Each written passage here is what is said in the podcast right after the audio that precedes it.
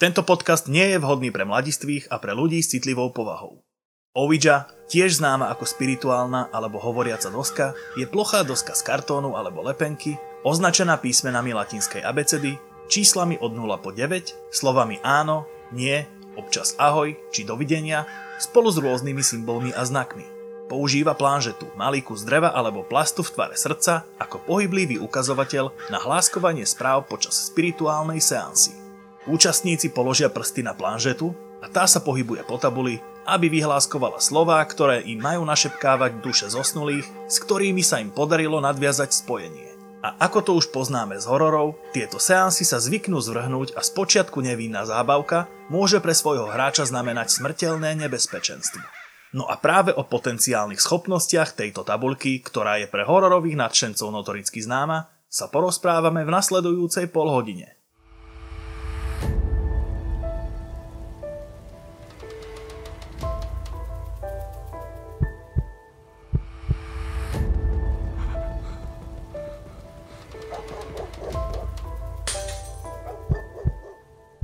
Vitajte na nočnej šichte. Ouija board, komunikačný nástroj mŕtvych.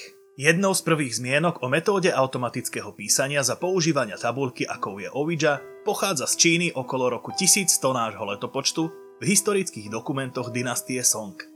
Metóda bola známa ako Fuji, planžetové písanie. Používanie planžetového písma ako zdanlivého prostriedku nekromancie a spojenia s duchovným svetom sa využívalo ako súčasť špeciálnych rituálov, vždy sprevádzaných dozorom. Táto metóda bola však neskôr zakázaná dynastiou Qing. Známe tvrdenie, že názov dosky Ouija pochádza z francúzskych a nemeckých slov pre áno, po francúzsky oui píše sa oui, po nemecky ja je mylné. Meno sa údajne napísalo písmenami na tabuli, keď jeho vynálezca požiadal domnelého ducha, aby ho pomenoval.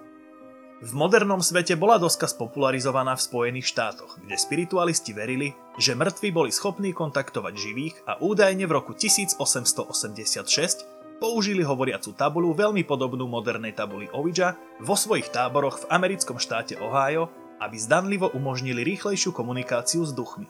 Muž menom Charles Kennard z Chestertownu v štáte Maryland tvrdil, že domnelé magické zariadenie, ako ho poznáme, vynašiel práve on, asi v roku 1890.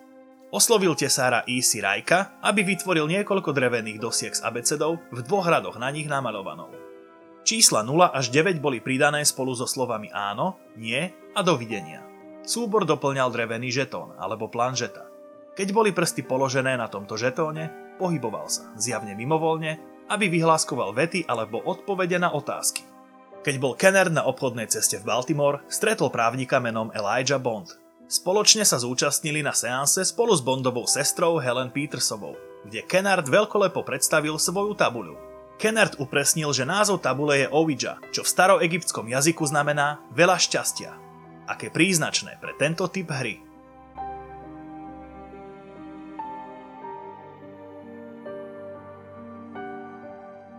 Po jej komerčnom uvedení obchodníkom Elijahom Bondom 1. júla 1890 bola tabula Ouija považovaná za nevinnú spoločenskú hru, nesúvisiacu s okultizmom, až kým americká spiritualistka Pearl Karen nedefinovala jej používanie ako nástroj veštenia počas prvej svetovej vojny. Počas 19. storočia došlo v Spojených štátoch k explózii viery v spiritualizmus, stelesňovala predstavu, že živí môžu komunikovať s mŕtvými. Občianska vojna vytvorila obrovské množstvo mŕtvych vojakov, ktorých rodiny chceli vedieť, či sú na druhej strane v poriadku. V severnej časti štátu New York sa napríklad sestry Foxové preslávili svojou metódou komunikácie s nebohými. Ich rutinou bolo klásť otázky a dostávať odpovede vo forme úderov do steny.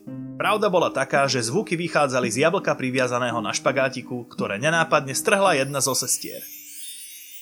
Používali sa aj iné spôsoby kontaktovania mŕtvych. Obľúbené bolo automatické písanie na okultnej tabuľke a seansy s médiami. Spiritualizmus dostal tak povediať zelenú aj od Bieleho domu, keď Mary Todd Lincoln, žena prezidenta Abrahama Lincolna a niekdajšia prvá dáma Spojených štátov, usporiadala seansy, aby sa skontaktovala so svojím zosnulým 11-ročným synom. Vedecká komunita kritizovala paranormálne a nadprirodzené presvedčenia spojené s doskou Ouija a označovali ich pojmom pseudoveda. Mainstreamové kresťanské hnutia, vrátane katolicizmu, varovali pred používaním tabuľ ako je Ouija vzhľadom na ich údajné využívanie satanských praktík, zatiaľ čo iné náboženské skupiny zastávali názor, že ich používanie môže viesť k posadnutiu démonmi.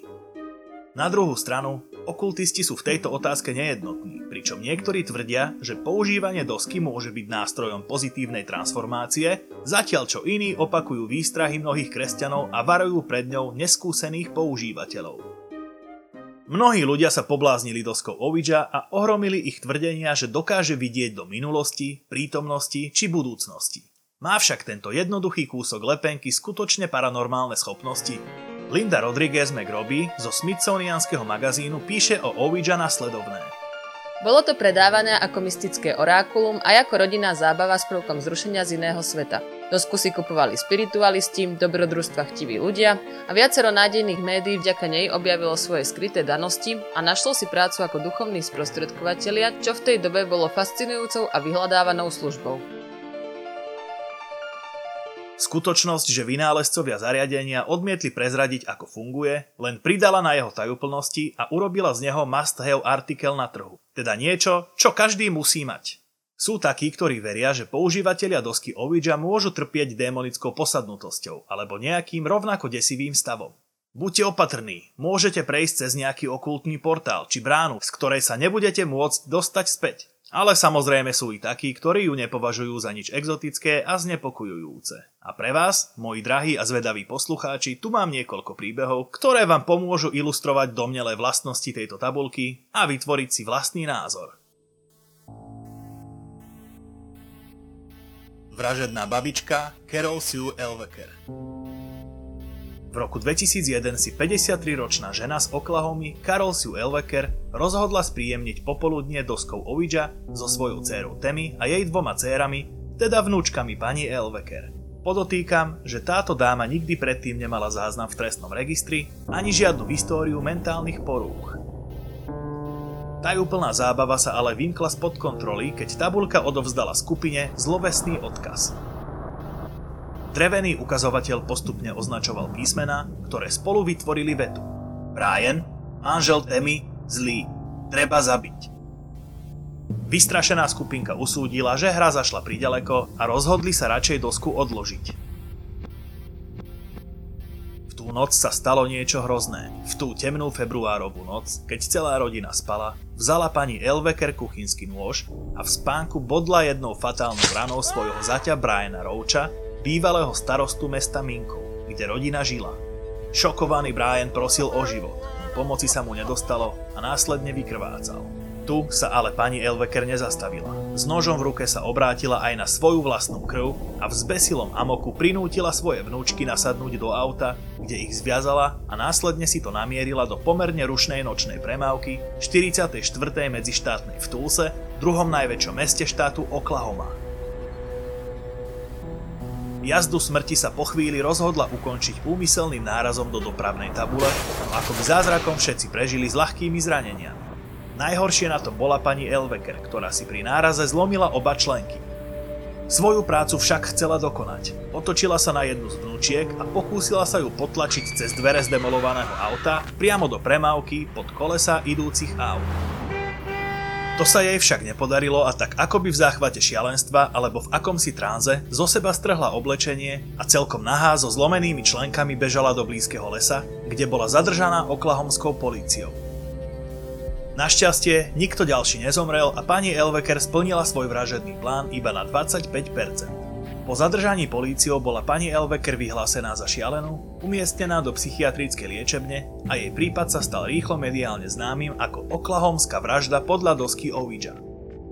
Pani Elwecker priznala, že použila tabuľu Ouija, ktorá podľa jej slov poslala správu zo záhrobia, že manžel jej dcéry bol posadnutý zlým duchom a preto musel byť zavraždený. Bola presunutá do Inštitútu pre psychických chorých a za svoje činy nebola adekvátne potrestaná, čo pobúrilo veľké množstvo ľudí, ktorí prípad sledovali.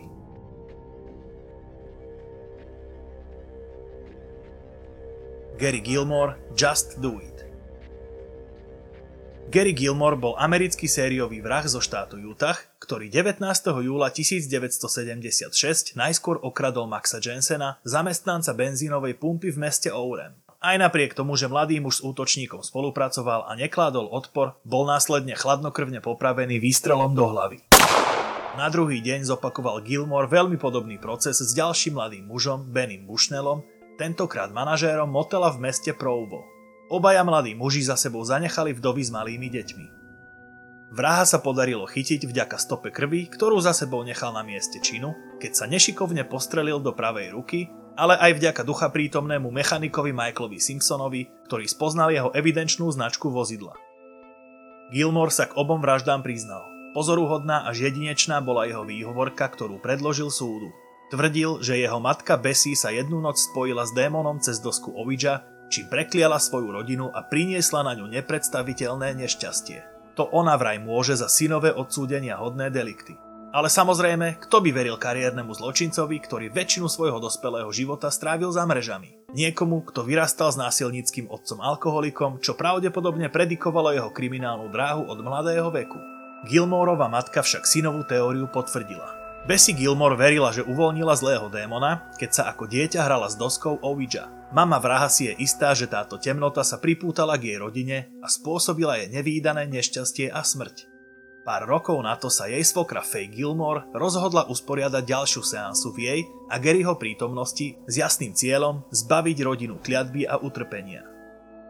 Seansa však nešla podľa plánu a podľa Bessie sa im podarilo oživiť pochmúrneho ducha z jej minulosti, ktorý sa prejavil aj fyzicky, keď zaútočil na malého Garyho a rozhodol sa na ňom parazitovať. Bessie tvrdila, že neskôr v tú istú noc sa zobudila s vedcov iného sveta vedľa nej v posteli, keď do miestnosti vstúpila svokra Faye a kričala: "Vie kto si! Vie kto si!"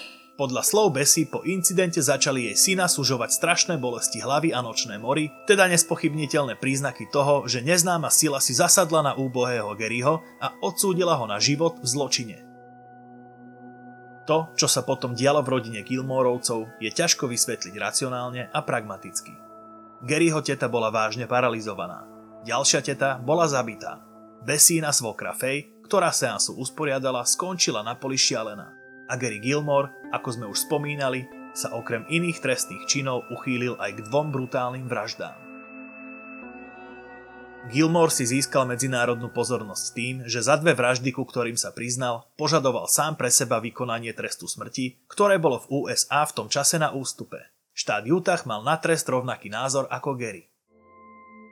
Zomrel rukou po pravčej čaty, ktorá ho usmrtila strelou do hlavy, teda rovnakým spôsobom, akým on usmrtil svoje obete. Stal sa tak prvou osobou po takmer 10 rokoch, ktorá bola popravená v Spojených štátoch. S jeho popravou sa spája jedna zaujímavosť. Gilmore sa už tak nevedel dočkať svojho konca, že popravčiu čatu pred osudným stlačením kohútika povzbudil slovami: "Let's do it." Niečo ako "urobte to." V roku 2015 prezradil výkonný reklamný riaditeľ Dan Whedon, že tento výrok sa stal inšpiráciou pre známu športovú značku Nike, ktorej notoricky známy slogan znie "Just do it", teda niečo ako "len to urob." Študentky z Bogoty. V poslednom príbehu nepôjdeme ďaleko do minulosti. Marec 2023, vzdelávací inštitút Galeras neďaleko hlavného mesta Bogota v Kolumbii. Až 28 dievčat v tínedžerskom veku je prevezených do nemocnice v Bogote potom, čo náhle skolabovali. Všetky hospitalizované vykazujú podobné symptómy mdlôb a úzkosti. Zaznamenali sme 28 prípadov malátnosti a možného návalu úzkosti u našich študentiek, potvrdí pre New York Post Hugo Torres, riaditeľ vzdelávacieho inštitútu. Deti sú v prítomnosti svojich rodičov a k diagnóze sa na teraz nebudeme vyjadrovať, ochránil súkromie svojho zamestnávateľa Torres. Tento postoj však situáciu neupokojil. Naopak, v školskej komunite spustil lavínu komentárov, ktoré namiesto pomoci pri riešení situácie viedli k zmätku a nepriaznivému prostrediu pre zamestnancov ako aj pre vystrašených rodičov. To viedlo k búrlivej výmene názorov. Niektorí rodičia prišli s myšlienkou, že za vzniknutú situáciu môže škola, ktorá zanedbáva stravovacie potreby študentov. Na čo iná matka kontrovala, že deti, ktoré zamdleli, nemožno viniť z nedostatočnej konzumácie jedla. "Pracujem tu v nemocničnom bufete a každý deň vidím prichádzať 3 alebo 4 deti, ktoré omdleli. Problém musí byť inde." A dodala: "Naše deti majú vždy dobré raňajky a nedá sa povedať, že to, čo sa deje, je spôsobené nedostatkom jedla." Torres obvinil členov komunity z podnecovania hystérie a vyzval členov, aby sa medzičasom vyhýbali skorým vlastným úsudkom a diagnóze. Viacerí rodičia sú však presvedčení, že poznajú skutočnú príčinu – okultizmus. Vieme, že naše deti v priestoroch školy používajú Ouija dosku. Zabávali sa s ňou aj v deň, keď prišlo početným kolapsom. Viacerí rodičia súhlasne prikyvujú. Ten diablov nástroj musí zmiznúť z priestorov tejto školy. A verte či nie, tento prípad nebol v Kolumbii ojedinelý. Len pár mesiacov predtým, v decembri 2022, na inej škole v Kolumbii bolo hospitalizovaných 11 detí potom, čo ich prepadlo náhle silné zvracanie, bolesti brucha a svalové krče. Aj v tomto prípade mali postihnutí študenti experimentovať s doskou Ouija. José Pablo Rondón, starosta mesta Ato, kde k zvláštnemu prípadu došlo, povedal: "Potvrdzujem, že niektorí študenti zamdleli a v čase, keď ich našli, mali problémy s dýchaním a z úst im tiekli husté lepkavé sliny. Nie je vylúčené, že súčasťou vyšetrovania je doska Ouija. Pravdepodobné však je, že sa napili vody zo školského bazéna alebo zjedli niečo pokazené," dodal starosta. A čo si myslíte vy? Môže mať kúsok lepenky taký neblahý vplyv na zdravotný stav detí, či spôsobiť vražedné besnenie, ako sme počuli v predošlých príbehoch? Asociácia pre kritické myslenie vysvetľuje tento fenomén nasledovne. Stretávame sa tu s niečím, čo sa nazýva ideomotorický efekt. Ideomotorické akcie sú nevedomé, mimovoľné motorické pohyby, ktoré človek vykonáva na základe istých očakávaní, predpokladov či sugestie. Je to nevedomá časť nášho mozgu, ktorá na nás skúša triky. Ako poznamenáva denník The Guardian, aj keď je vytvorená ilúzia, že ukazovateľ sa pohybuje po hracej doske vďaka nejakej vonkajšej sile a táto ilúzia je mimoriadne silná a presvedčivá, pravdou je, že prísediaci ukazovateľom v skutočnosti pohybujú, no robia to bez toho, aby si to uvedomovali.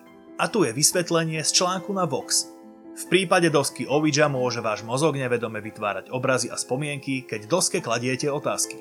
Vaše telo reaguje na váš mozog bez toho, aby ste mu to vedome povedali, čo spôsobuje, že svaly vo vašich rukách a pažiach pohybujú ukazovateľom na odpovede, ktoré, opäť nevedome, možno chcete dostať. Na podobnom princípe potom môžu fungovať aj akcie, ktoré vykonávate po uskutočnení seansy. Sugestia alebo placebo efekt, ktorý sa dostaví po tomto emočne vypätom zážitku, sú tak silné, že jedinec môže nadobudnúť pocit, že koná pričinením vyššej moci.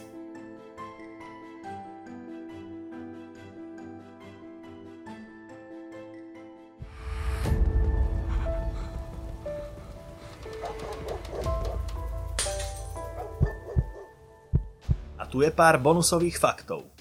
Počas vojen a ťažkých ekonomických časov predaj dosiek Ouija prudko stúpol. V roku 1967, počas vojny vo Vietname, dosky Ouija v predaji predbehli aj Monopoly a bol to jediný raz, kedy to táto, v úvodzovkách, hra dosiahla.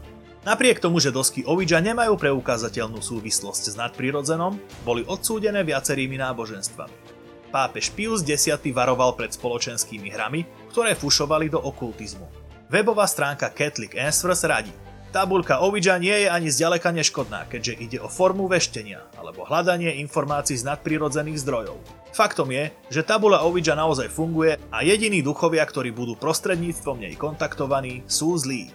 V roku 1993 niektorí členovia poroty v procese vraždy Stevena Younga konzultovali verdikt s doskou Ouija. Neskôr bol Young uznaný vinným a bol odsúdený na doživotie. Možno patríte k ľuďom, ktorí v okultizmus veria, a teda pripúšťajú, že vďaka doske Ouija sa môžete spojiť s nejakou neživou entitou. A možno ste z tábora ľudí, ktorí preferujú racionálne vysvetlenia a nazdávajú sa, že ide o konanie na základe silnej sugestie. No na jednom sa asi zhodneme. So zlom sa neoplatí zahrávať a keď sa budete najbližšie nachádzať v hrychtivej spoločnosti, siahnete radšej po človeče alebo Monopoly. A to bola dnešná nočná šichta. Počujeme sa pri ďalšej hre na budúce. Paranormal expert Mark Egler is helping these volunteers use a Ouija board to reach out to the spirit world. Grandpa, are you happy? And now this woman seems to be in a deep supernatural conversation with her deceased grandfather. Yes. These people leave convinced they contacted the spirit world. No way you can doubt it. I don't think so, no. But for our final test, we're going to have the group reach out again, only this time with a little twist. What I have here Parson blindfold. Okay.